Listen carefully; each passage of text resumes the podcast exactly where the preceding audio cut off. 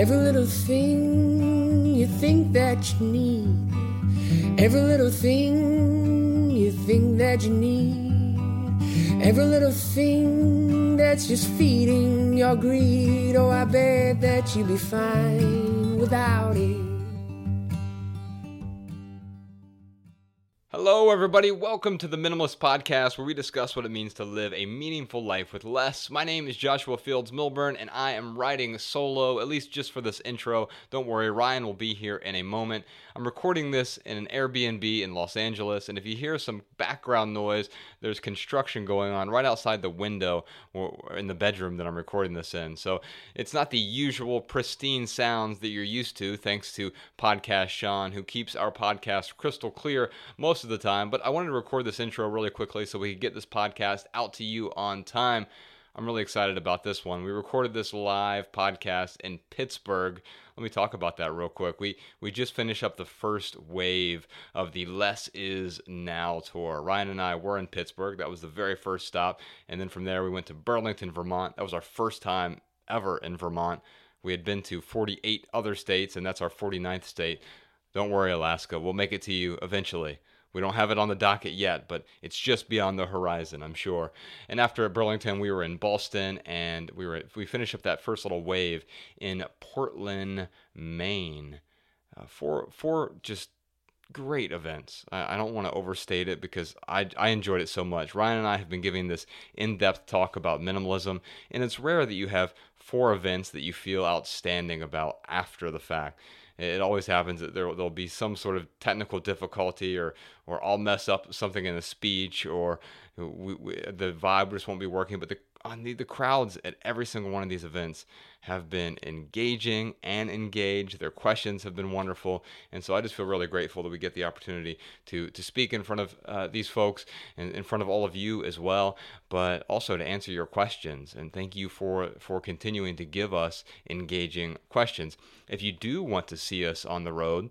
Uh, we're, we're hitting the road some more. In fact, really soon, we're headed over to Spokane, Seattle, and Portland, Oregon. Those are the next three tour stops that we have. And then from there, we're going all over the country. We'll be in Grand Rapids, Madison, Chicago, Minneapolis, San Diego, San Francisco, Los Angeles, and then we'll be over in the Midwest again, uh, Indianapolis, Cincinnati, Columbus, Cleveland, and I think there's something like 25 other cities. And one cool thing that we're doing while we're on the road is our, our friend Matt D'Avella, who directed our documentary Minimalism, which is available worldwide now on Netflix, by the way. So if you haven't had a chance to check it out yet, you certainly can. And if you want a, a deeper behind the scenes look, by the way, you can go to our YouTube channel. Uh, we just worked on this six part mini series, this web series with Matt D'Avella called Making Minimalism. And it really shows you how we went from just having an idea of, wow, back in 2013, we want to create this documentary to bringing that to fruition, taking a three year period and, and getting it out in theaters after filming it. How did we film it? Why did we film it? How did we get the interviews? What were some of our failures and some, some of our wins along the way? How do we get it out into theaters? How do we get it on iTunes and, and Netflix and, and make it available worldwide for all of you to see? And uh, we, we just finished up the sixth episode of that. So it's a six part series. The sixth episode, it was just an interview with me and Ryan and Matt D'Avella. Matt has been on the road with us for this first wave of the tour, and he'll be on future waves as well because we're recording some stuff. I can't tell you what it's for just yet, but I'm really excited to be creating this new this new creation.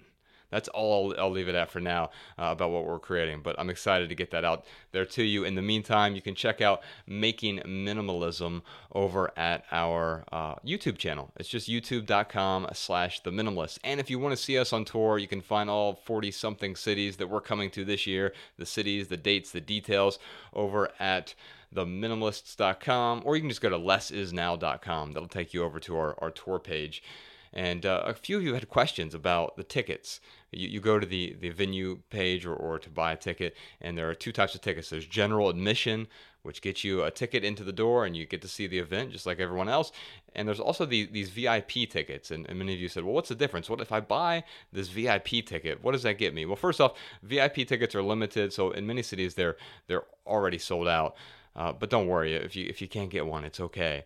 But VIP ticket access gets you access to the, the first two two rows, the first two rows of seats in the theater wherever we are. So you get the best seats in the house basically. You also get to be first in line after the event. So during the event, Ryan and I give a talk, then we record a live podcast, and after that, we do this this hug line basically where the the hugs are obviously optional. They're also free and transferable, so you can pass them on.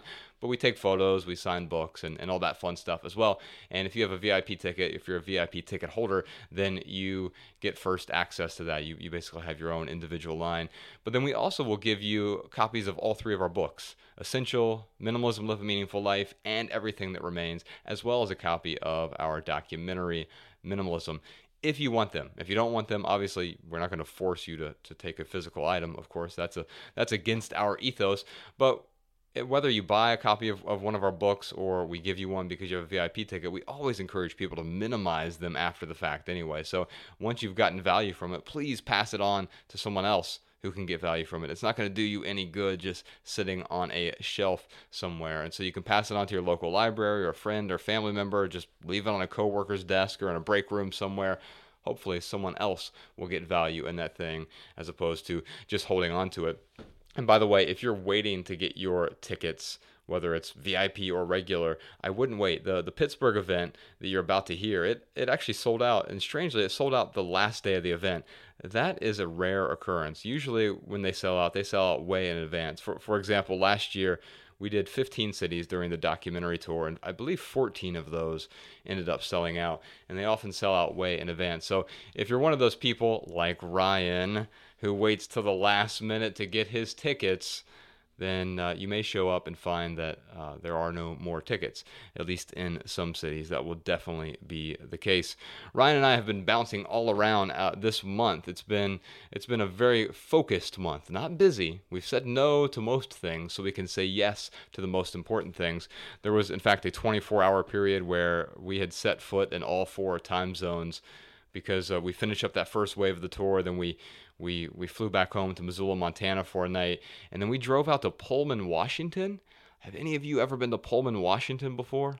Neither had I. Eh, well, until last week, we we got the opportunity to speak to this group of college kids, and we showed up thinking there would be a small group of, of college kids there, and then we were told, no, you're actually speaking in a theater that seats 500 people but we showed up and it was more like 750 or 800 people showed up. And unfortunately i actually had to turn some people away.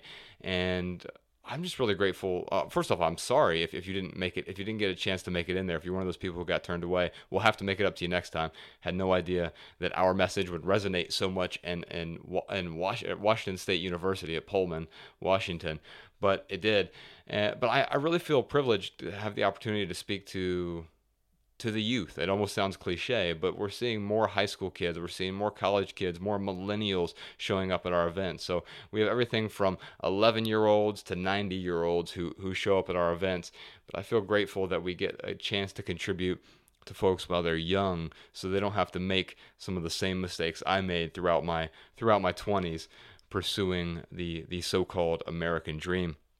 Uh, usually in our podcast, we record a, a added value segment toward the end of the podcast. Because we're doing these live events, we, we're not doing the added value segment at, at the very end. But I wanted to give you just a little bit of added value this week. I'm in Los Angeles right now.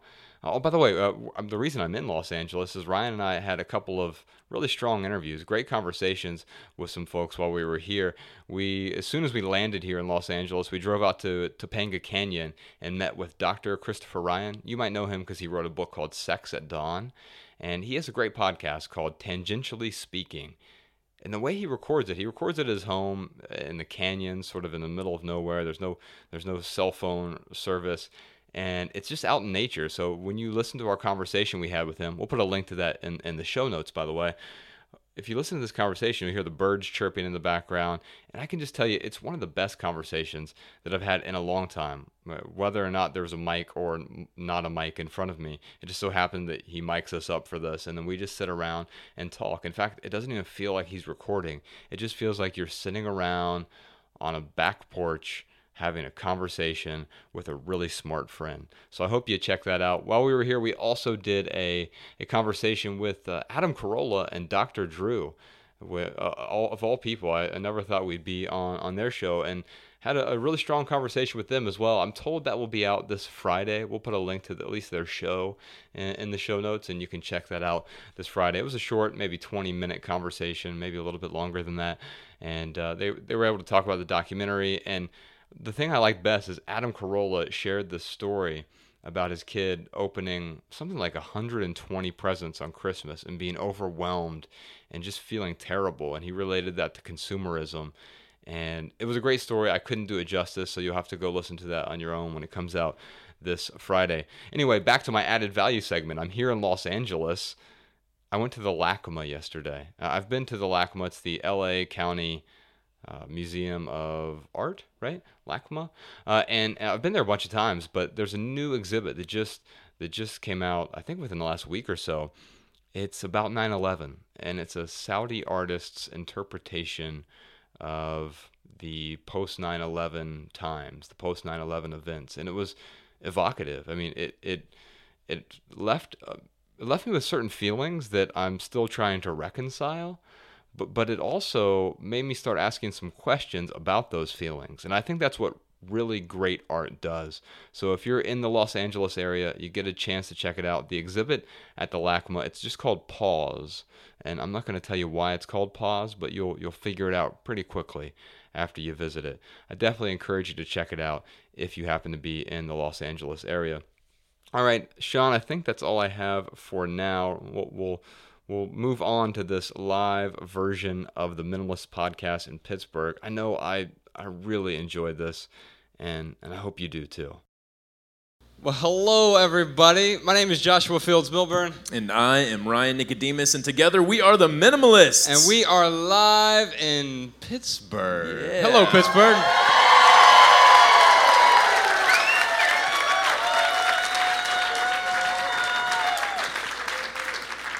Y'all are awesome. Thank you so much. Uh, so we have a microphone set up here. Usually, what we do is we take phone calls, uh, but you don't need to call us right now because we're all here in the same room, right? And so, if you're anywhere, even way in the back, you're welcome to come on up here, ask your questions. We'll, we'll get through as many as we can. We we tend to pontificate a little bit, so you can come up here, ask your questions, and eventually we'll try to get to a, a lightning round as well.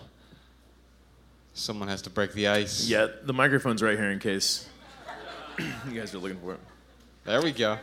All right. First of all, I just want to say thank you. What's your name? My name is Angie Gonzalez. Hey, nice to meet you, Angie. Thank you. Welcome to Pittsburgh. Thank you. Coming out. So I'm a singer, and I have over the years accumulated a lot of stuff, a lot of um, wardrobe, accessories, shoes, wigs, makeup, you name it. And um, since I discovered you guys, I have eliminated about 90% of it all. Yeah. Donating. Congratulations. Thank you. However, in all of that, I have also discovered thrifting.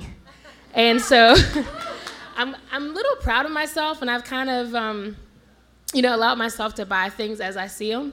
Um, maybe if I'm looking for a specific item, I'll go to a thrift store first. So I'm, I'm minimizing my overall expense, but yet I'm, you know, slowly, you know, filling up that closet again. So right. what kind of advice do you have for someone like me whose appearance is, you know, important when it comes to career? Yeah, so, so a few things. Uh, thank you for your question, first off. Uh, a few things I'm going to recommend. First, you, you're going to want to figure out what your outcome is. So quite often we will go thrifting. We, we were just reading a stat earlier today. We, we had a little event before this. Uh, did you know 93% of teenage women, teenage females, list shopping as their favorite pastime?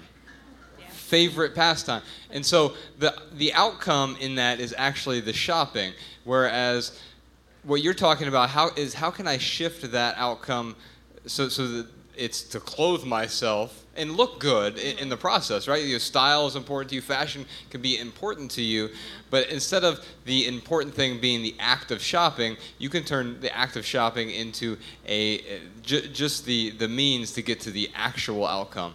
And on top of that, a few sort of practical rules as well is. You, you can find. I'm not encouraging you to wear a uniform, right? Um,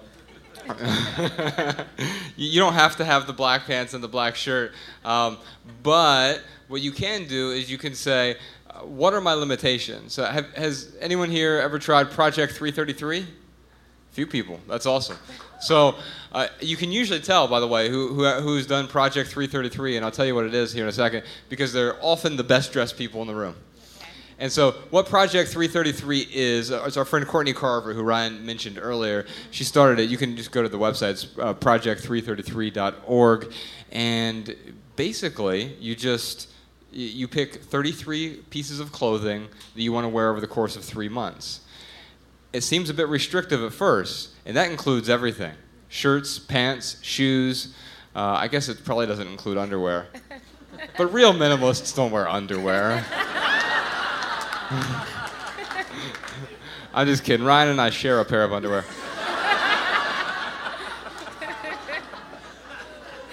Gross. Um, but but what, what you can do is you set up these these sort of boundaries for you, and, and they allow you to, to realize like, wait a minute, these 33 pieces of clothes ended up being my favorite clothes. You're going to pick your favorite things if you're limited to 33 items. And while that may seem a bit draconian at first, you, you can expand it beyond then if you want. You get to create your own rules, right? And so, and you also mentioned that, that you have a family. You have kids? My daughter's here with me. Oh, nice. Okay. So, so I think the important thing to notice with, with your kids is, is they're watching you as well. Yes. And, and so whatever habits you have, they're going to pick up. And the good news, that, that's actually good news because if you have good habits, especially around shopping, they often pick up those habits as well. Now they're going to pick up habits elsewhere, obviously, but the, the person they pick up their most habits from are, are, are going to be their parents for sure. Yeah, I think uh, uh, those boundaries are, are what are important for me because, you know, I am uh, I, I, every day I'm like asking myself, like, okay, what uh, what have I had for a long time? I I put usually like a probably like a 30 to 60 day time limit on it, but like sometimes I'll come across stuff, especially like the junk drawer. I still have one junk drawer. And it's important to have a junk drawer. Like I got just you know, there's all that random stuff. And what'll happen is like as it fills up, instead of coming up with a junk drawer number 2 um, I will I will clean that sucker out. And I'll tell you, like I'll find stuff in there like that's a year old. I'm like, why did I even think I was gonna need this like little, you know, extra third USB cable or whatever it may be. Um, but but that's that's how I stay on the on, on the best path that I can stay on is is constantly setting uh, and sticking by those those boundaries. Um, there are other things that you can implement too. Like so, I've got you know this 30 30 rule where I, on either side if tip I mean there's some seasonal stuff right like my snowboard I'm only gonna use a few months out of the year so I wouldn't get rid of that. Um, but f- for the majority of the stuff that I don't use and, and, and I haven't used in the last 30 days, and I'm, if I'm honest with, my, with myself, like, am I going to use this in the next 30 days? Uh, I can usually kind of filter stuff out that way pretty well. Um, but it doesn't have to be 30 30 for you. Uh, you can do 90 90. That covers pretty much the whole year. Um, Josh and I wrote about that on our website. Um, the 2020 rule, have you heard of that? Yes. Okay, so for those who haven't heard of it, um, essentially, well, let me tell you how Josh and I got to this 2020 rule. So this was uh, 2011. We were we were going on our first tour, uh, where you know we'd show up and like we were lucky if it was five people or six people who who came out to to hang out with us at a coffee shop. I couldn't imagine now if we were just like, oh, just meet us at a coffee shop and. I don't know. Maybe like the owner would be happy. We got him a bunch of new customers or something. But uh, but but we, we get to St. Pete Beach, Florida. That was the very first city. We thought it was a, a, very uh, kind of you know apropos place to start because uh, it's where Josh's uh, mom was from, and kind of what really led him down the rabbit hole, which then led me down the rabbit hole. And we were only gone for maybe a week, ten days, and uh, you know just a few cities. And we open up the trunk, and I'm looking at a trunk like just full of like, you know, duffel bags, a garment bag. you never know when you're going to need that suit. What if you have like an impromptu funeral that you have to go to? right, exactly. Uh, it, but that's that's really it though. It's like it was all these things, and I'm like, I'm like, dude, we are. No one can see our trunk, man. like we are hypocrites. So uh, Josh and I, we started talking about it, and it was all these just in case things.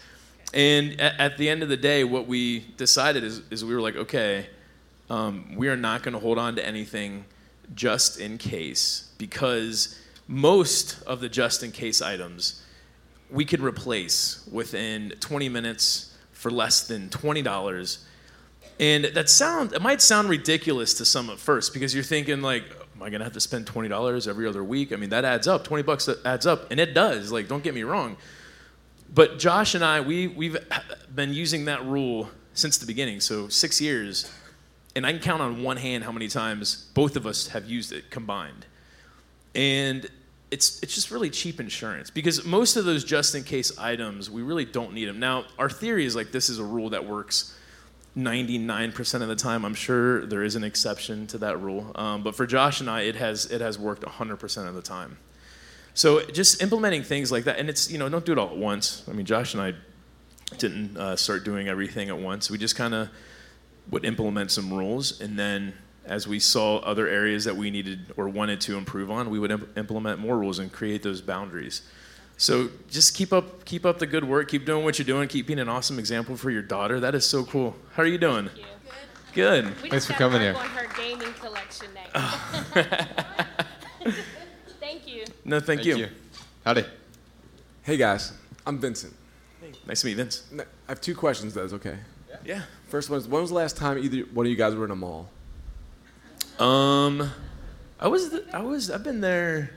So we, we live in Missoula, Montana now, um, and the largest mall in all of Montana is in Missoula, and large is really relative. Um, I mean, it is technically a shopping mall, but um, man, I don't know. It's it's been a long time. I'll go there if I need to, but I know I can tell you a story. A few years ago, we were back in Cincinnati um, for uh, a tour stop, and I had something a, a cable on my phone like broke, and I needed to replace it. And so the closest the closest place for me to go was into a mall. It was the the Tri County Mall in Cincinnati, Ohio, and I, I walked into this mall, and I remember not making it down to the end of the first hallway, and I just turned around and said, "Fuck this, I'm out of here." and and I went somewhere else that was farther away. Just because, and the irony of that is, Ryan and I used to, to manage a bunch of retail stores. So I- I was a director of operations for 150 retail stores. I spent most of my days in malls and going to different stores throughout Ohio, Kentucky, and Indiana. And now I can't even stand the sight of, of going into one, really. Uh, the last time I was in a mall, uh, we just went to Chicago for um, a, a speaking gig that we had, and uh, like the the hotel we were staying at, it was like right there on the the Michigan Mile, and yeah, it is so overwhelming. I don't.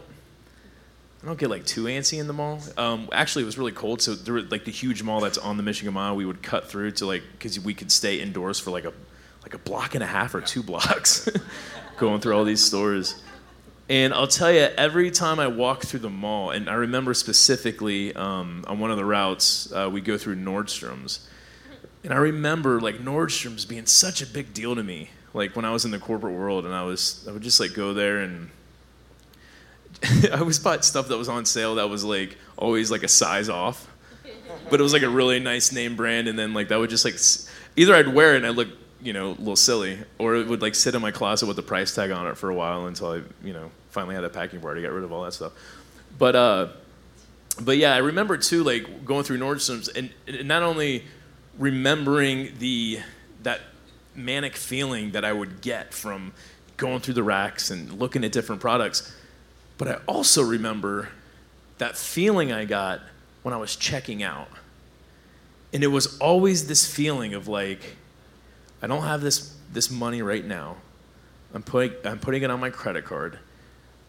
I- would make huge, thousands of dollars worth of commission. And by the time I got that commission check, I had already spent it. and I just remember always just having that sinking feeling of going into more debt and as I'm like in this tornado of a whirlwind, I'm still like, good to see you, thanks. I would leave. Um, but yeah, I, uh, I'm not against malls. In fact, during our, our tour, uh, uh, one of our tours, Josh and I, we gave a talk in the Edmonton Mall, which is like the largest mall in North America. And uh, people were like on you know on Twitter and email like you guys are hypocrites. I can't believe you're going to the mall to give a talk. And I'm like, dude, where do you want us to go to? Like a monastery, like a monk's monastery? Like we're gonna they're gonna put us to shame. Like we're not you know, we'd be preaching to the choir. Like we're where better to go than in the belly of the beast, you know? So uh, it was great. We had an awesome turnout, and um, yeah, it was, it was, a great event. But I'm not I'm not opposed to uh, to malls. I mean, I think we have way too many. I mean, the case in point is they're they're going to shut down a ton of malls over the next couple years. I don't know if you guys have read that article or not, but um, but yeah, it's uh, it's definitely definitely uh, something that I avoid as much as I can. But sometimes you know you can you can stay warm in Chicago for two blocks walking through like huge mall. Well, oh yeah, you had another question. What was well, you guys are influencing a lot of people with what you're doing. Who influenced you guys on this journey when you started? my influence is it really depends on uh, well, the people he mentioned first. So like Colin, uh, who runs a great blog called Exile Lifestyle, and uh, he has a great podcast as well called Let's Know Things, and uh, the other people he mentioned as well. What I what I really liked about that when when he was uh, uh, the, the people he was going through is when I first saw the first person I was introduced to was Colin Wright, and he was 24 years old, like this young, cool entrepreneur, and I'm like, oh, that's who minimalism's for. And I'm like, that's I, I respect him and I appreciate what he's doing, but I don't aspire to be the peripatetic writer who who you know, just jaunts around the world in perpetuity. And so I'm like, ah, this might not be for me. But then I stumbled farther down the, the rabbit hole and I saw Leo Babauta, and he had six kids, right? He's a minimalist with condoms. and and I'm like, wait a minute. I don't want to have six kids either, right? And I don't want to travel the world. Maybe there's like a spectrum of minimalism. And and for me, it was really about like tweezing ingredients from each of those people's recipes and apply it to my own life.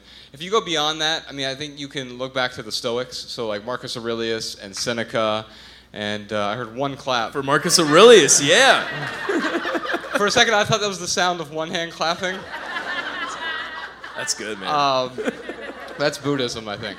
Um, it's like an old Zen koan. But anyway, um, yeah. So Marcus Aurelius, uh, Epictetus. Uh, Epictetus was my favorite. Uh, uh, the Discourses is a great read. I mean, some of the the Stoic wisdom is a bit too Stoic for me. Um, yeah, but they are also. I mean, you can go farther down the rabbit hole. You can read you know, about ascetics who believe they should live in pain and suffering perpetually because that will help them deal with the pain. That's, that's not what minimalism is about for me. It's not about deprivation, but those are certainly some of my influences. Uh, yeah, I mean the Stoics, um, Thoreau, Josh is a he was a huge inspiration. Um, all of you guys, really. I mean that's why we do this. It's because it it does add value. And you know, if you were to tell me six years ago, like, oh, you're going to be on a stage in Pittsburgh in front of like 300 people and you're gonna get some crazy applause when you guys go out on stage. uh, literally gave me chills. That was so awesome. Uh, but anyway, like I never would have believed it, and you know the fact that uh, I think this is an important message, and uh, as long as people continue to get value out of it, we're going to continue to do it for sure. Howdy. Hello. Uh, my name is Gina, and actually, I have two quick, well, two questions. The first one was, how was your breaking your coffee fast at 4121 Main? uh, that so 4125, right? 4121. 4121 Main. Yeah, yeah, that was a great shop. We just went there today. Uh, did we post that? You did. Okay. nice, nice.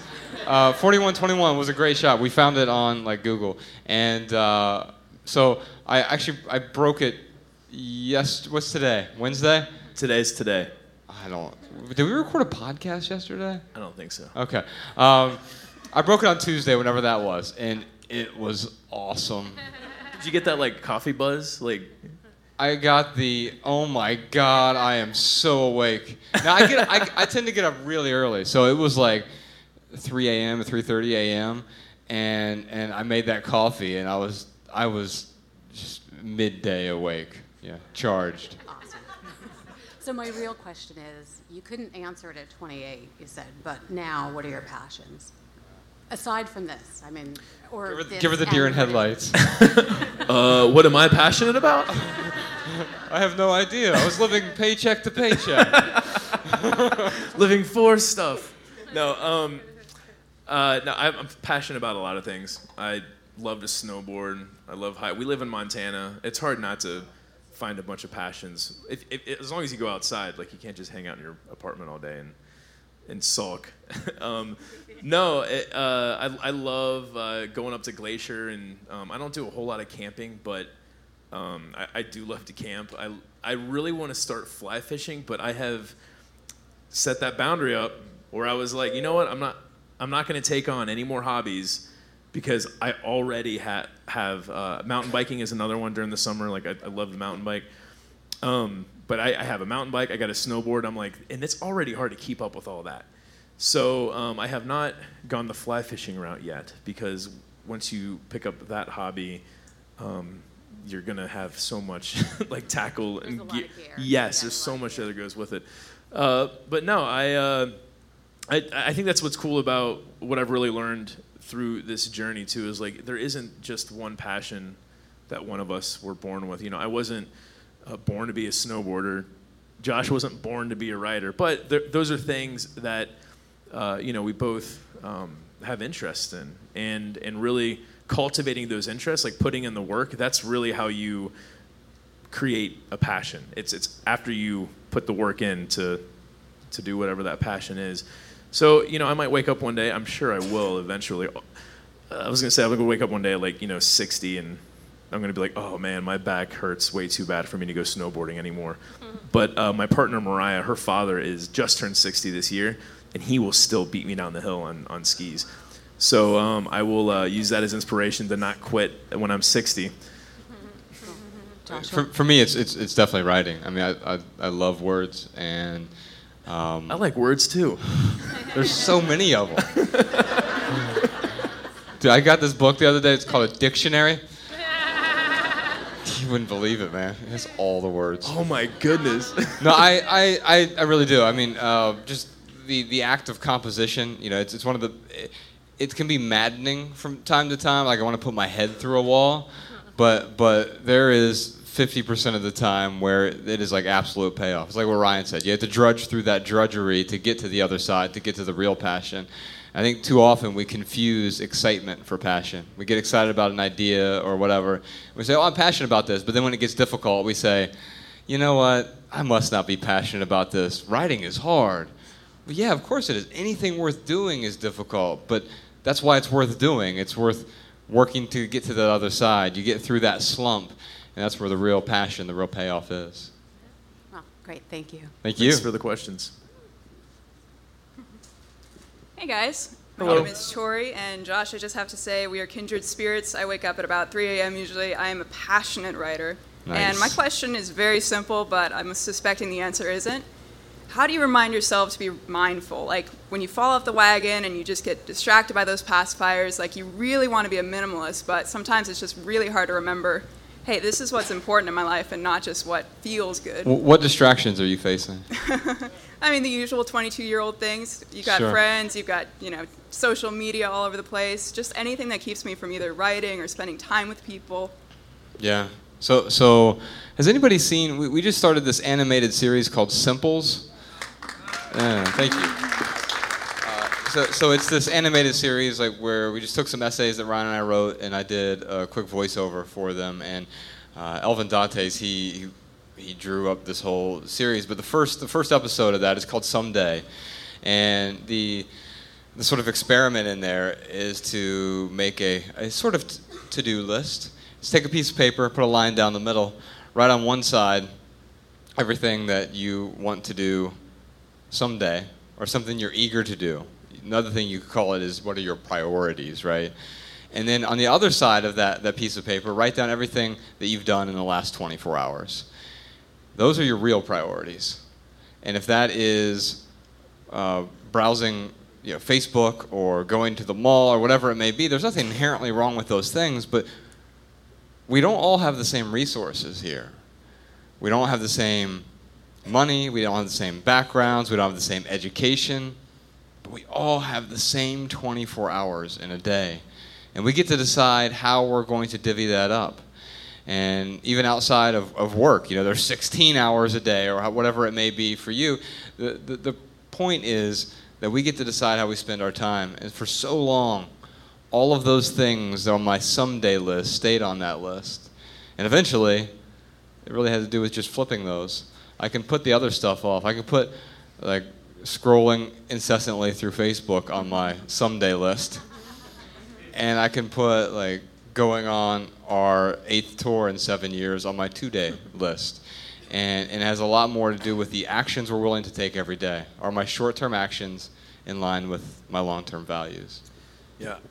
I would encourage you to just do some ex- experimenting. Like, uh, like Josh and I, we got rid of internet for a while. Um, it's really, really awesome when you don't have internet because, like, A, you become more productive. B, like, you got to get out of the house. I mean, we run a blog, so figure that out. We had no internet and ran a blog. So, so, uh, yeah, I, I would just encourage you to, like, maybe introduce some stuff like that in your life. Right now, uh, like Josh and I, we were. Um, I don't think we published that podcast yet. Comes out next Tuesday. Spoiler alert.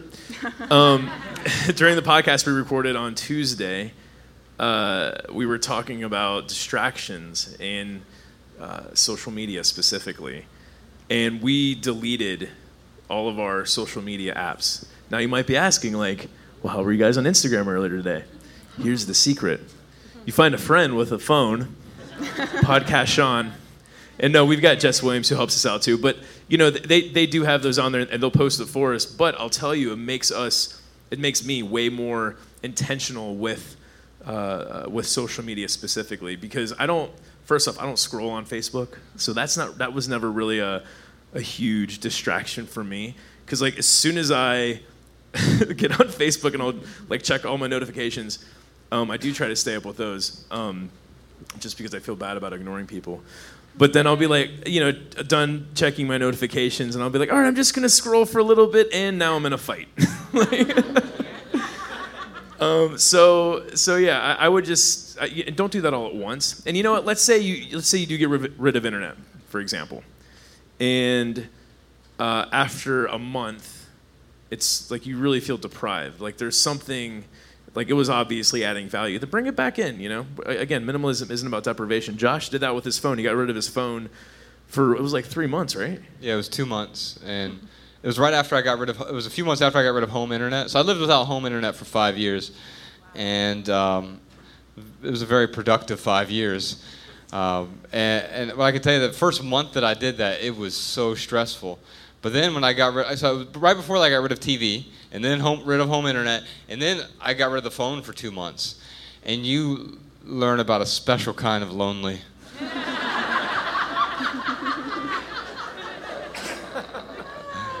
but then I discovered uh, this new thing that just came out. They're called books.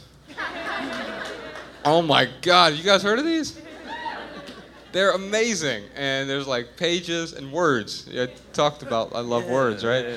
And and and so what I found is I was reading more, and the other cool thing is you learn a lot about your friends when, when you get rid of your phone. And I'm not telling people to, like with Ryan, we didn't just delete all of our social media. We just took off our phone temporarily because it's like, how can I retrain myself? How the pendulum's over here. How can I swing it back here and then figure out a comfortable middle by doing that? And so I think quite often do it, setting up those boundaries, as, as Ryan said, you can go without something for a while and then focus on what's what's truly important for you. Thank you guys, really appreciate it. Yeah, thank you. Thank you. Howdy. Hi, Hello. I'm Barry. Hey Barry. Hi. Nice to meet you. Hi guys. Uh, first of all, thank you so much for making your first stop Pittsburgh. You really add a lot of value. It's our pleasure. Thanks for showing up. Thanks for coming out. You really add a lot of value, so take another shot. Yeah. um, So uh, we're going to talk a little bit about sentimental items. Let's do it. So seven years ago, my mom's best friend from birth, my aunt, stitched me a beautiful large quilt in my favorite colors that contains pictures of me and my friends from high school, all of whom I no longer am connected with. This quilt is so nice that it was presented to me by my mother as being meant to lay on top of my bedspread to be just for show. Mm-hmm. During my college years, it laid out in my bedroom at home, unused and forgotten about, and since graduating and moving out of my parents' home, it has become another piece of baggage carried from apartment to apartment. The quilt no longer brings me joy and has been sitting in my closet folded up, out of sight, out of mind for years. My question is what are my options to minimize this quilt without hurting anybody's feelings?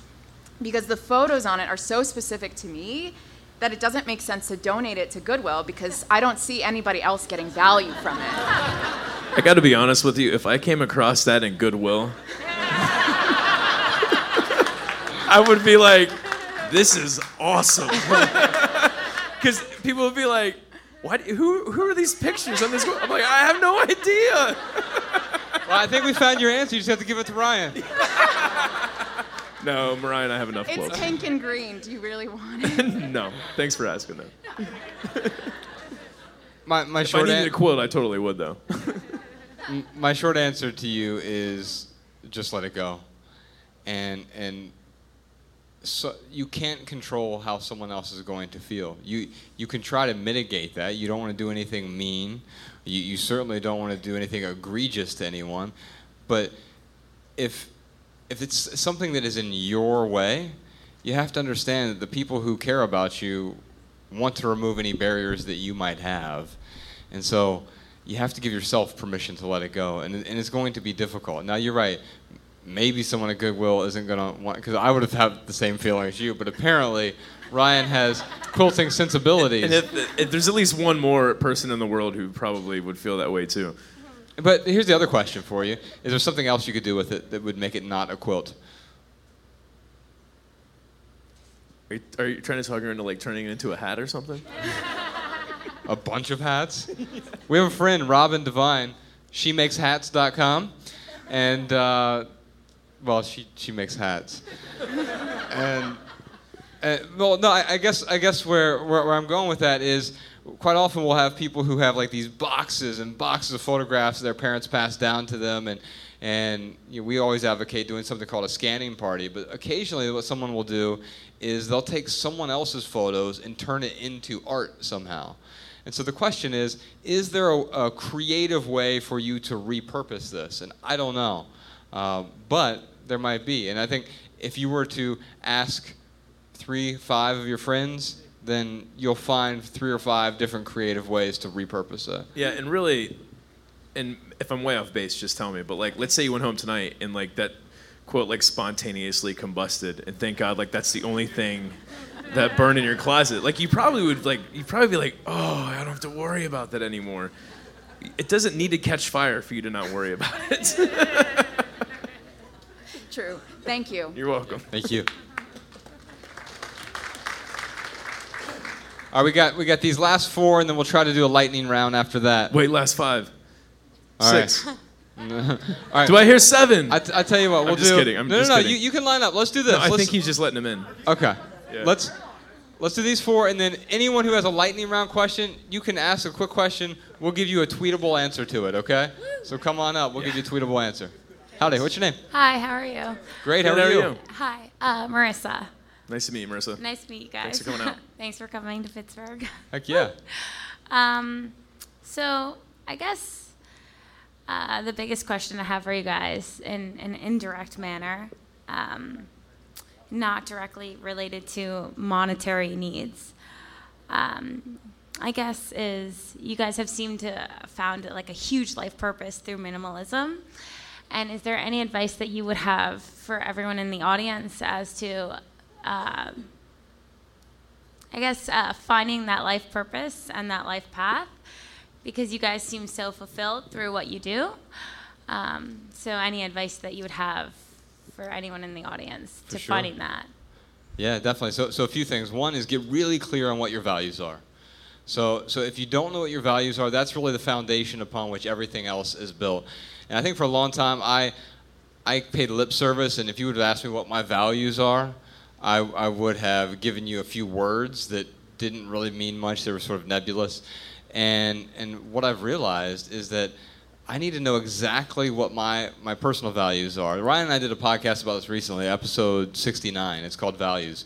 And if you, if you go listen to it, it it's basically we talk about our, our core values, uh, sort of foundational values, health, relationships, passion, growth, contribution, and then how do you build on, on top of that, uh, all the way up to imaginary values. And I think that's the problem for most of us, is we say, we think something's important, or we just want that ephemeral bit of pleasure. And now, if you look at at um, these tech companies, they're not inherently evil, but they have they employ thousands of engineers to aggregate our eyeballs to either their ad, their product, or their service.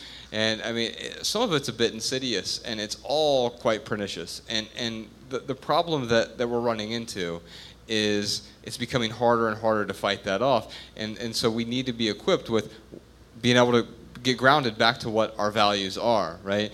And so if you don't know what your values are, sit down, have an exercise, listen to that podcast episode. I think it'll point you in the right direction. But beyond that, I also want you to realize something. You weren't born to be an astronaut. You weren't born to be a yoga instructor. You weren't born to be a very talented director. Uh, Matt D'Avella, ladies and gentlemen. If you like our documentary, he's the whole reason it exists. But Matt, Matt was not born to be a, a filmmaker the key was finding something that aligned with his values and then his beliefs and his interests and putting in the work, cultivating that into a passion over a long period of time. And that's actually good news because you weren't born to do something. And it doesn't need to be that all the stars align so that you can do that thing. No, there are dozens, maybe even hundreds of things that you can be passionate about. And the key is just picking one right now making sure it aligns with those values, and then carrying it forward. And then if that one doesn't work out, you pick the next one and you carry it forward. You, you got to be willing to put in the hard work, though. That was a good answer. yeah, I would. Yeah, I would just echo what he said. Cool. Ditto. one, one book for you. Um, Cal Newport wrote a book, two books actually. He wrote two books. One is called "So Good They Can't Ignore You," and it's about that that topic of cultivating your passion. And uh, he wrote one recently called Deep Work, and it's about just really diving in, eschewing all of the distractions in your life, and really having focused work. It doesn't have to be as much as you think. You know, so, some of the most focused people in the wor- world focus on their craft two to three hours a day, and they accomplish amazing things over the course of a year, or two years, or five years. Yeah, I, I think if I did add anything, I would just say like when the joy of doing that thing outweighs the pain and suffering that you have to go through to do that thing like that is that that's when i look at it and be like yeah i freaking i do love this. It's like snowboarding. I fell on the first like the first time i went this year and i don't know if i cracked my ribs or not. I didn't get x-rayed but like every time i breathed it hurt and i mean it was it was miserable. And uh, the second time i went my ribs were still kind of messed up. Um, it hurt a ton and I'm like getting on that first ski lift, and it was it's like a Montana lift tickets are like 30 bucks, but the lifts are super long and super slow, and it's super cold. and like we're going, I'm, we're going up, and I'm just like, why do I do this to myself every year? Like my ribs are hurting, like it's I'm so cold right now. And then like we got off that lift, and I got to the top of the mountain, and I'm like, oh yeah, that's why. Like this is why I do it. Thank you. Thank you. Thanks. Hi, guys. Howdy. Hello. My name's Deb. I have been following minimalism for about a couple years. Since 2012, I discovered the Becoming Minimalist blog by Joshua. Cool. Yeah, Um, Joshua Becker, he's, yeah, he's great. He's, he's great. So I discovered that. I was in at that time. I was working as a journalist, um, talking about passion. I spent pretty much most of my lifetime either in photography or journalism. Ha! That didn't work out too well financially for me. So Yeah. um, right, kind of going backtrack now and um, getting out of debt. So I've been listening to all of your podcasts. Uh, you guys have been traveling with me 40 minutes a day, twice a day um, for the last three weeks. That's honestly, awesome. I've been, just been really into you guys and um, really your values are, are very powerful and in line with the the political podcast. Oh my god, amazing! Just really inspiring because I'm really. That's not I- exactly the feedback I got across the board. well, I live in Trump Town. Ah. So, and then I go to work in like Hillaryville. It's just two totally different, totally different things. Uh-huh. But what I, my question is, um, so right now I'm actually in the process of transition. I had a house, I lost that house, I had to downsize, and I'm now uh, temporary housing and living with my mother and trying to get out of debt. Um, I'm trying to figure out what stuff to keep for when I have an apartment. So I'm we're doing the me and my girls got 20 girls of us guys whoever is doing that minimalism game right now. We're in the middle of that almost 15th day, but um, working on trying to figure out what are the best things to keep that I might not need right this moment, but that I might need in six months or four months or whenever it is I do decide to um, move out on my own. So just looking to see maybe if you could give me some advice on what Yeah. might be good to keep for that. First off, th- thanks, thank you for, and, and congratulations on on getting working toward getting out of debt. I know it's it's so overpowering. You know, I had six figures worth of debt, uh, half a million dollars if you count my mortgage, and I just felt like trapped. I felt stuck. And so, congratulations for working toward that. It took me a long time and, and a lot of just really scraping by. But I can tell you what I would do if I was in your situation. I can't tell you what to do, but I, I can certainly tell you what I would do with all of that stuff, I would look at it and would say, what items, if I didn't have any of these items, which of these individual items would I repurchase? And go shopping amongst your own stuff and keep only the things that you would buy again. And then that way you're not trying to cram your old life into whatever your new space is. When, when you move into that new space, you'll be able to fit your new life, uh, your new debt free life, into that space. Let me ask you: Are you paying for storage right now? No, I actually Okay. minimized all my stuff earlier in life. Okay. So- cool. Good. Well, yeah, because like anyone out there who is facing this problem and is paying, you know, a thousand or two thousand bucks a year in storage, like there, there's the there's the leverage for that. Um, yeah, I, I would. Yeah, I would see uh, if it, if it was like Josh said, if it was me, and uh, I did do this actually. Um, when I when I left uh, Ohio and we went out to Montana in the cabin, you know, in the middle of nowhere. I didn't think I was going to be out in Montana for this long. Um, so I had like a little spot in my like grandma's garage that I uh, kind of kept stuff in. And when I got back to Ohio, it was like six, maybe eight months after we had moved out to Montana, and I'm like, "There's no way I'm com- coming back to Ohio." So um, there were some like really awesome things that uh, that I really really loved, um, like uh, this like antique chair that I had. It was like the first large purchase that I had ever made when I was 18 years old. It was like 450 bucks, and uh, I had um, like a nice, well, it was like a nice-ish like washer and dryer. I had a nice bed frame and a bed. All the stuff that I thought like when I come back to Ohio, I'm, I'm definitely gonna like use all this stuff. And I had a garage sale, and I was so adamant about like getting that stuff out of my grandma's garage. I'm not gonna like, uh, you know, let her keep burdening that that storage space. And um, it's, just an aside. Uh, the there was a, uh, a statistic we were talking about earlier today, where um, it's like 25% of the people who have a two-car garage, uh, they can park one car in there. No, zero cars. Oh, I'm sorry, zero cars. And then 33% can park one car in there. Yeah. Is that what it is? Yeah. Yeah. So, so yeah, um, I, I didn't want to do that to my grandma. Um, so uh, I had a garage sale and sold a. Wa- Actually, I knew someone who needed a washer and dryer, so I sold it to him super cheap, uh, like pennies on the dollar what I paid for it. Paid for him. Um, and then antique chair. Like this was the har- this was like the hardest thing I had to let go of, and it wasn't for any other reason than like the sentimental attachment I had to it. First big purchase.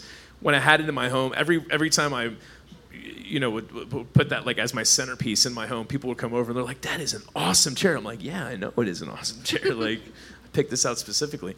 Um, somebody, uh, some uh, a couple came by uh, during the garage sale, and they offered me forty five bucks for it, and I'm like, I'm like, can you give me like 65 they're like no man like and i could just tell like they just you know they weren't really having it and but they were really excited about it. They just didn't you know have more than 45 bucks. And i'm like you know what? I'm gonna give it to you guys for 45 bucks. And they were so happy like they were like they just got the buy of a century and i knew he's like i know exactly where this is gonna go. Like i'm so excited. It's like we've been looking for a chair for months. Um, and uh, yeah like i was really happy to give the give that to someone else who could use it. Um, but I'll, I'll, I'll, guess I'm just encouraging you if, if there is stuff that you're holding on to because you feel like, oh, I'm gonna have to buy that again. You know, be honest with yourself. Are you gonna have to buy it again? And then when you sell it, just think about like every single penny you get, you get you get to put towards that debt. And It's gonna mm-hmm. get you closer to getting out of mom's house, which is ul- your goal ultimately, right? Yep. Thanks so much for the question. Thank you, guys. Yep. We'll do one more regular round question before we move on to the, the tweetable questions with tweetable answers. That's me, man. Hey, That's man. me. Howdy. What's your Uh, name? Uh, I'm Jeff. Jeff. Je- oh. oh, you're Jeff. Yeah, I'm Jeff. Jeff's this is the guy buying all the drinks. I That's ca- great, man. I can't remember you guys' names. Uh, oh, I'm Ryan. You're Ryan. and Joshua. you're- Joshua. Um, I had a question for Josh about his story. Um, I wanted to ask, man. You know, I get it that your uh, your mom passed away, right? And that was really hard for you. Yeah. And I get it, you know. Um, so, how to be in a min- uh, minimalist? Say that five times fast, Jeff. I know, right? I, Yeah. I'm, I'm serious. I'm a little drunk. I'm sorry.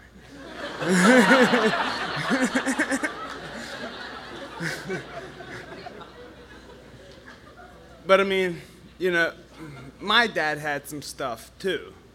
You know. Yeah. And I, and I hold on to his things, and I really do. I hear I hold him very near and dear to my heart. He didn't have as much as you, um, your mother might have had, but he has some things. Yeah. So, you know, and I'm trying to really find a happy spot in life right now.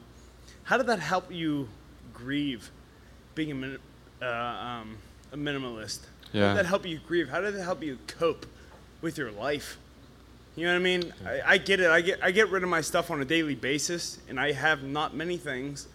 Um, I accept the simple things in life. Um, I don't ask for much. I don't ask for anything from anybody. You know, and I have not much, but I need help grieving. Sure. You know, and um, and I and, and I'm always throwing away things because I'm like, you know what?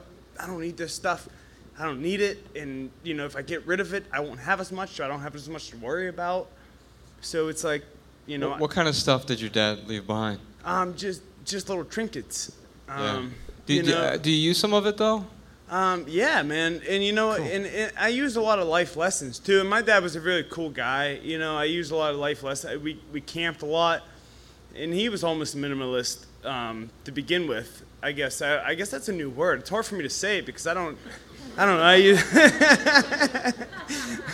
you know, I don't know. We camped a lot. You know, we were we lived outside a lot. You know, so Sure. But um, we just didn't have a lot. But I'm just my question to you is how how did it help you cope? Yeah. You know, like giving away your mom's stuff. You know, you looked at those things, and these are things that your mom's seen in you. Right. You know what I mean? I, I have a daughter, and it's like I see things in her, and I keep little drawings that she's had since she was two years old. Right. You know, she's eight. She's almost gonna be seven, actually. I'm sorry. I'm, Yeah. You know, whatever. I was gonna check that Yeah, stat yeah, after yeah, this. yeah, yeah. That Jeff's a liar. His daughter's It's okay, seven. it's okay, it's okay. Yeah. But you know I mean? I keep these things and I hold on to them, and she's gonna be this the person standing up here on stage Yeah. saying my dad kept the stuff since I was two. Right. You know, how do you cope with? I mean, how do So- you? How does that help you cope? We have a lot of people coming to our events now who, who, I mean, it's been nice since the documentary came out. We have a lot of high school kids and college age kids that, that, that come to our events. But then we uh, had, I mean, there was actually one very brief scene in documentary in San Diego. A 93 year old woman was at the event. And she was talking about how she wanted to get rid of the stuff so her kids didn't have to, and grandkids and great grandkids didn't have to deal with it. And that letting go was also freeing, not just for her, but for the other people uh, in her life. It was proactive, sort of letting go. And so for me, I'll tell you this I don't think I, I could have as quickly lamented the idea of my mother's passing. I don't think I would have been able to actually deal with it if I wouldn't have dealt with her stuff. Because I know what my plan was. I really did call and get the U-Haul. I got the largest storage locker they had. I'm going to drive that big truck back up to Ohio, put it all in that big box just in case. Do you know why I was going to do that though? So I didn't have to deal with it. And because I didn't have to deal with that, I didn't have to deal with mom's death. She was gone, but her stuff wasn't. And so it took me letting go of the stuff, the excess stuff in particular, to let go of her life. She's no longer here. But then, of course, I remembered that the memories aren't in those things. So it was nice that I was able to take photos of, of many of her things. I still have a lot of her photos scanned. And if you use digital picture frames, you actually get to use the photos instead of putting them in a box in your basement. And I found for me that that process allowed me to let go. And I don't think, I don't think I could have without that. I, th- I think the one thing I'll add is, you know, th- the, this is Josh and I's recipe. Yeah. Uh, and we have different recipes. We And all it- Yeah. so, you know, our hopes is like, hey, there's a couple ingredients where people can kind of, you know, tweeze out and, and, and create their own recipe for their life. And what I'll tell you is, like, we're not a, you know, we're not against. I'm not against sentimental items. Like, I have a, a beer stein my grandmother gave me that I put like all my loose change in. And she's 80. She turned 82 this year, and like her health is not well. Um, it's not good. I have to, uh, I have to like. It's it's it's kind of really gives me a lot of anxiety thinking about um, what I know is going to inevitably happen in the next few years. Uh, and I'll probably hold on to that Stein. But, you know, at the end of the day, it, it is useful. So the first thing I would say is like, dude, if, if, you, if this stuff that your dad has, if, if it is useful in, in, in a certain way, then, you know, throwing away uh, a family heirloom is not going to bring you joy at all. I mean, it's, it's, uh, or I should, I should say, throwing away family heirloom doesn't guarantee that it's going to bring you joy.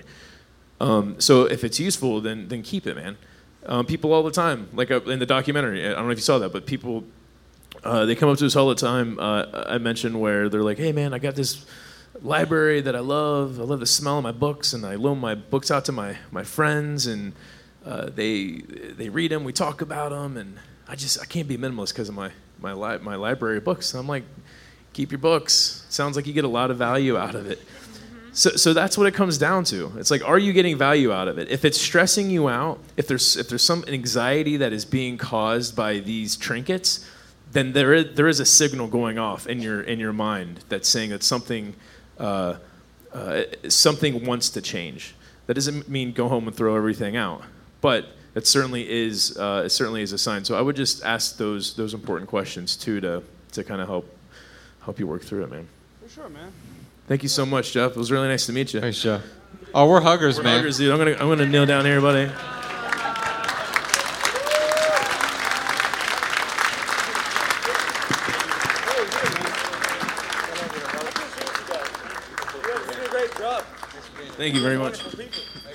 Thanks, man. You too, Jeff. Well, Yeah. for those of you at home, we'd love to hear what you have to say. So if you have a, a comment or tip for anyone that asked a question so far today, you can leave us a message 406 219 7839, or you can uh, send a, a voice memo from your phone to podcast at theminimalists.com. It's time for our hashtag Ask the Minimalist Lightning Round. Did you all bring your hashtags? Perfect. So yes, uh, I knew someone in line was gonna be like, Thank you. My name's Jim. Um, Hey, Jim. The documentary, I watched it, and you guys have a segment with Dan Harris, uh, and he talks a little bit about Buddhism and meditation. Yeah. Do you guys practice meditation or any of those principles in your own lives, or anything to keep you in the present? So we need we need pithy answers, Ryan. 140 yes. Next question. You can't tweet that. you can tweet yes. what are you talking about? Yes, at Ryan Nicodemus. Yes. Put it in quotes. They have to put the hashtag Minimalist in there too. I mean, Oh. A no, I'm, no, I, I uh, I'm not going to be able to come up with a tweetable answer on the spot like that. Sorry. But no, no, no, it's no worries. Uh, I will come up with a couple sentence answer. Yes, I meditate uh, uh, every single day. Even if sometimes it's for a minute. Which um, I was telling, we were on Dan Harris's podcast, and he was like, "So you don't really follow any rules in life, do you?" And I'm like, "I'm like, I, I, I don't follow all the rules. No, like, I, I yeah, meditation." Uh, for most people is like this 10 15 minute i mean even if it's 60 seconds like i will just take a minute to breathe and like to really try and clear my head and sometimes that minute will turn into 15 minutes and that's great um, on the plane right here they had uh, like the headspace some headspace videos like on the on the entertainment thing on the airplane and i was totally using that to to meditate on the way here so yes like it absolutely um, helps me clear a lot of mental clutter and there there is a muscle memory that you get to really help impulses. Like I I know that, and probably because I put all these boundaries in. Uh, and instilled them into my life, um, but I think the meditation has certainly helped too. Like when I catch myself walking through the mall in Chicago, I'm sure I can't remember what, but I know I, I saw something. I'm like, just gonna go in there and check it out, and I'm like, no, you're not. Like just like, and I can catch those thoughts. So tweet that. Uh, so on the airplane, we flew United over here, and I,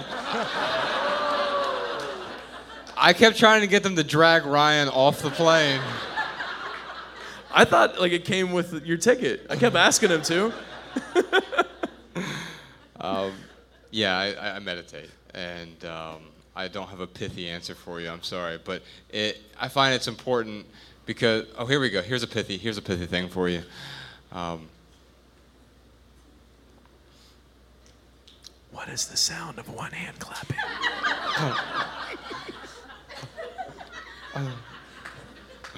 Uh, here's here's here's a pithy thing for you. So our material possessions are a physical manifestation of what's going on inside us. Hashtag lightning round. Thank you. Thank Thanks, you very brother. much, man. Good evening, gentlemen. My Howdy. name's Sharon. So, my question is now that you're living your life by your design essentially and have escaped your kind of corporate world that you describe in your previous life, uh, how do you manage your day to day? Is it via like a calendar on your phone, right? Do you set priorities by a weekly basis, things of that nature? You go first. I'm gonna try and think of something pithy. My short-term actions must align with my long-term values every day. You're such a cheater. no, it's good, man. Um, I have three things that like I have to do every day. It's uh, like exercise of some sort, walking around, going to the gym, snowboarding. Uh, I have to uh, meditate for at least 60 seconds. And pet the cat, right? You still own the cat. That's the third one. Wh- What's that? You still own the cat, so it's clearly like right, cat, right, right. So. No, and, and and the other thing is is like I really have to add as much value as possible to the people around me. So if if I don't live up to that, then I feel miserable.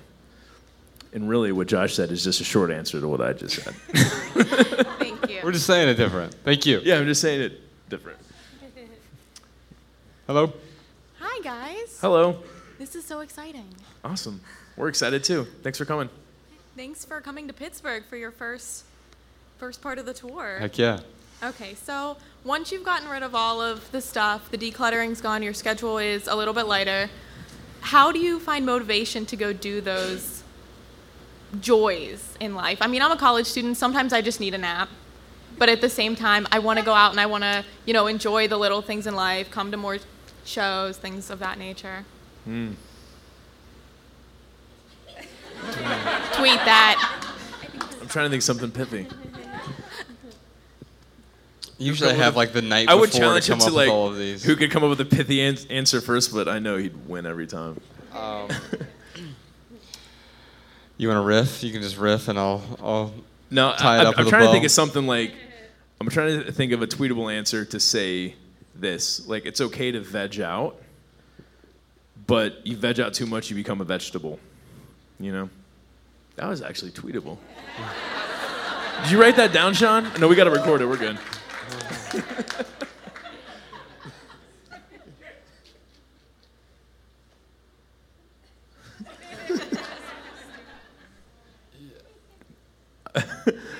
Make it a haiku. Pass. Pass. At Joshua Fields Millburn. Hashtag Ask the Minimalist. I'll get back to it. I promise. Thank you guys. Thank you. Thank you. Hi. Hello. Howdy. I'm Chelsea. Nice to meet you, I'm from Toledo. Oh, cool. We drove all the way. From Welcome. Toledo. Oh, thank you. Yeah. I didn't even get one IO in this crowd. Oh, I'm sorry, IO. That's because we're in.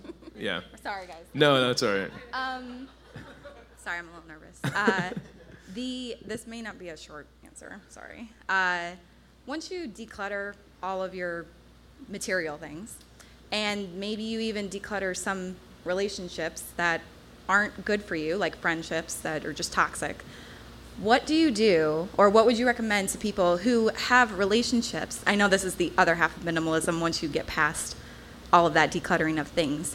Um, what do you do, or what would you recommend to people who have toxic relationships in their life that they must keep, like parents, siblings, spouses, stuff like that? And they must keep them, but they don't want to spend too much time focused on that too much. You know, I, I don't know how to say I've got the pithy answer. Sorry. I've got the pithy answer. Mine's Josh- pithier. Josh is gonna hate this. You can't change the people around you, but you can change the people around you. Well played. So get rid of my parents. How, how about this? How, about this? My, my short answer is victims become victimizers. And and so the only lever my long answer is the only leverage you have against these people in your life is your time and your attention. And uh, if you're being held hostage by a mentality that doesn't align with the person that you want to be, then it's okay to let go, at least for now. Yeah, I, I will expound a little bit because no, like, don't get rid of your parents. I'm sure they're great people. Oh, actually, this was a question for everyone else. I should just note that my family is awesome. so I don't have toxic relationships. Oh, awesome. Sorry. Well, you tell me. How do you? well, I don't know. That's why. No, I, uh, it's a general question. No, so um, I have family members who I, I do distance myself from. Like I'm totally there for them. They call me up and they're like, "Hey, I need 50 bucks for you know whatever. Hey, I need you to fly home because mom's sick." I mean, I would totally be there and like hands down, no questions asked. But I I will spend. I will spend uh, not nearly as much time with them than when I used to, because I used to feel obligated to do that, and I realized I'm like, you know what, I'm. Josh is, uh, you know, he's he's like a brother to me, and um, I mean, he's, he's practically family, and you know, for me, it doesn't matter who's who's whose blood someone has in their veins, uh, as long as they're investing in me, I, I invest in them. Thank you. Thank you. Thank you. All right, we got three more lightning rounds here. What's up, guys? Thank Howdy. you for coming. Thanks for Uh, I saw your documentary and I went crazy and sold and threw away things and my family got scared.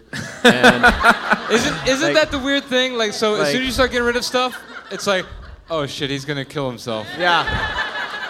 They were like, "What are you gonna eat on, or sit on, or anything?" Anyways, um, my question is basically just about like digital clutter. Yeah. Um, and two examples would be in this kind of new era of streaming. Um, like prior to five years ago, I have you know 100 gigabytes of music, you know albums, and now also pictures. So I think like, all right, Spotify, right? Now I just listen to it all the time, but I got all this other music that I have. And is Spotify gonna exist forever? Like, what if the internet shuts down? Like, you know, like I can't listen to it. And then pictures, I'm like, well, do I just keep like dumping these pictures onto my computer, or do I just upload it onto Instagram forever? And then I have it there. And I was like, fight. I'm like, man, my brain is like caught between keeping digital stuff or like keeping it over here. And I don't know. Thoughts on digital clutter? There we go. Uh, I would say first pass. No, I'm kidding. Um, trying to think how to say this pithy. Well, I, I, actually, I won't because I think it's going to take longer for me to think of a pithy answer than just give a long answer. Um, you got to deal with the hoard of clutter, digital clutter you have right now. Um, it, it- simple is not easy, unfortunately, and we, we confuse simple with easy a lot. So you've got to set the time aside and handle the hoard that you have right now of digital clutter, and then you have to curate really, really well moving forward. That's, I mean, that's, well, you don't have to do anything. That's what I do. That's what I had to go through. And now when I do that picture dump, I like delete as many of those pictures as I can before I dump them. Because like I'll take you, know, you take four pictures of one thing. You're like, why? I only need the best picture. I took four pictures so I could choose the best picture. I'm not going to put all four of those on my computer. You'll never reach the end of the internet, so stop trying. It could happen. Yeah, it could. It could. Hey, you didn't have internet for months, man. Years. And then yeah, and then when that happens, like records will make another comeback. Yeah. Thanks, guys. Yeah. Thank Thanks, you, man. Appreciate, Appreciate the question. Hi. Howdy. Hello. Okay, my question is about trying to get rid of things that people have given you because they think it's a great gift. So every Christmas, birthday, I get wonderful sweaters from my mom and record player that I'll probably never use. And I am going through and decluttering, and I'm like, wow, I get a lot of gifts that people spend a lot of money on, and I don't want this stuff. And then I have all this other stuff that my parents just give me because they think it's like I'm gonna need it someday, and it's something they got on sale, and oh, you should have this. I'm like, what am I doing with all this stuff? How do I stop it from coming in? And be like respectful because my parents do not understand what I'm doing right now. So, at all, especially my dad. So, I'm like, he's like, I don't understand why you're getting rid of all your stuff. I'm like, I don't need it, you know? So, I'm just like, I need help. My, my short answer for you is the only person's permission you need is your own. I think once you realize that, it's really freeing. But the best here, here's another pithy thing for you. The the best way to deal with clutter is before it happens, and I think the same is also true with with gifts. Set, it's April right now. Now's the time to start talking about Christmas gifts. And so don't wait until it's December 24th to be like, you know what? I really don't want all that stuff that you- you're getting me. Too late. It's already here. And now you're going to make them feel bad. And here's the other thing instead of saying no, figure out what you can say yes to. Don't say no, don't get me a gift. Say yes. Give me an experience. Give me a consumable, bag of coffee, bottle of wine, something I can use, something that I'll actually enjoy. So don't say no, say yes to the right thing. If, well, I should say, when when someone gives you a gift, they want to make you happy. If your life would be happier without that gift, I assure you they would want you to get rid of it. Yes. Thanks. Thank you. Yeah. We got one Appreciate the more here. All right. It's a, it's a lot of pressure. Better be a good question. Oh. So I am an MIT, so minimalist in training. Nice. What's your name? Erica. Hi, Erica. Um, I'm also a researcher, so along with that, I've kind of gotten to where I am now. Uh, I'm an expert in learning from other people's mistakes. So I always kind of, I was the, the youngest of two siblings and the youngest of all my friends and family friends. So I just kind of watch everybody else blow it, and then I figure out how to not blow it based upon what they did. So I guess kind of to wrap it up, any minimalist regrets that you guys have, things that you tried that didn't turn out the way you thought, and maybe some things that you would do differently to get you to where you are now. Well, my pithy answer. My Hashtag pithy answer. YOLO. Yeah. yes, actually. No, uh, my pithy answer would be, if I died with no regrets, I'd really regret that. Yes. and my pithy answer has has something to do with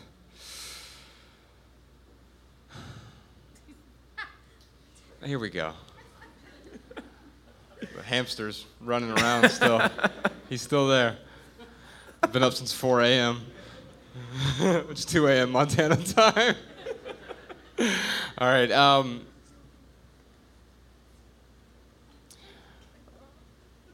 all of my successes are composed of fragments of failures. Okay, I'm gonna give you some. Like, I'm gonna try and give you something real. Though. That I mean, really, what Josh and I are saying is like it's okay to fail, but you're a proactive person, and I totally appreciate that. I try to be as proactive as much as possible. Also, um, the only regret I can think of, it, it wasn't even actually. I don't even know if that was a, a regret. Um, but you know, like Josh got rid of his cell phone, and after two months, he's like, "Shoot, I need a phone." like, I'm gonna. People are gonna have to call me. Um, but you know, even that was an experiment, and it was it was poised to fail or not. You know, and it ended up you know being a failure. But uh, man, I'm really looking for like something like a really awesome life lesson. Like, don't do this if you know if you're going down this minimalism path. Um, I can, I can tell you my biggest regret in life is um, so I told that story earlier, but I, when my mother found out she had stage four lung cancer, I spent seven different weeks with her that year. She was down in, in Florida. Uh, I mean, literally, she moved down there, and a few months after she did, she found out she was dying. And I spent seven weeks in the corporate world. That was I, I got so much shit from my boss and my boss's boss for spending that much time off work. Seven weeks over the course of one year. If I could do that over again, I would have quit my job the day she, she called me, and I would have spent the, the rest of that year with her. Uh, I occasionally still have nightmares about it. We'll end it on a bright note. really brought the mood down, Millie. Well, we will be out there afterward. Uh, we do give out hugs. It's not just Jeff that gets one. Uh, wh- whoever wants to grab one, they, they are free and transferable. So pick one up, pass it on. We've got some books out there as well. If you if you want to grab one, we'll we'll sign it and all that fun stuff. If you didn't bring your wallet, don't have enough money with you, we'll we'll buy one for you. So you're welcome to to grab one on your way out, as long as there's enough. Um, Yeah, the catch is, is like after you get the book and you read it, you minimize it afterwards. Pass it on to someone, uh, donate it to the library. Um, yeah. Yeah, for sure. Well, thanks for being here tonight, Pittsburgh. If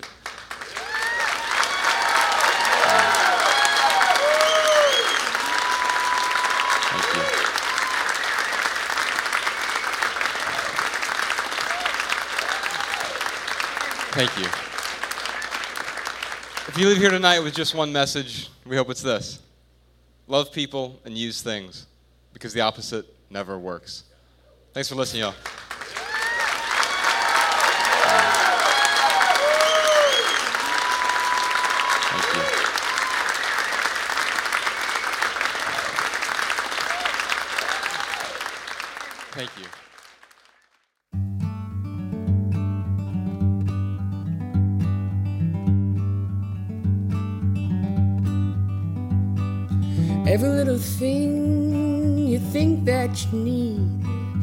Every little thing you think that you need. Every little thing that's just feeding your greed. Oh, I bet that you'd be fine without it. Every little thing that you gotta have. Every little thing that you gotta have.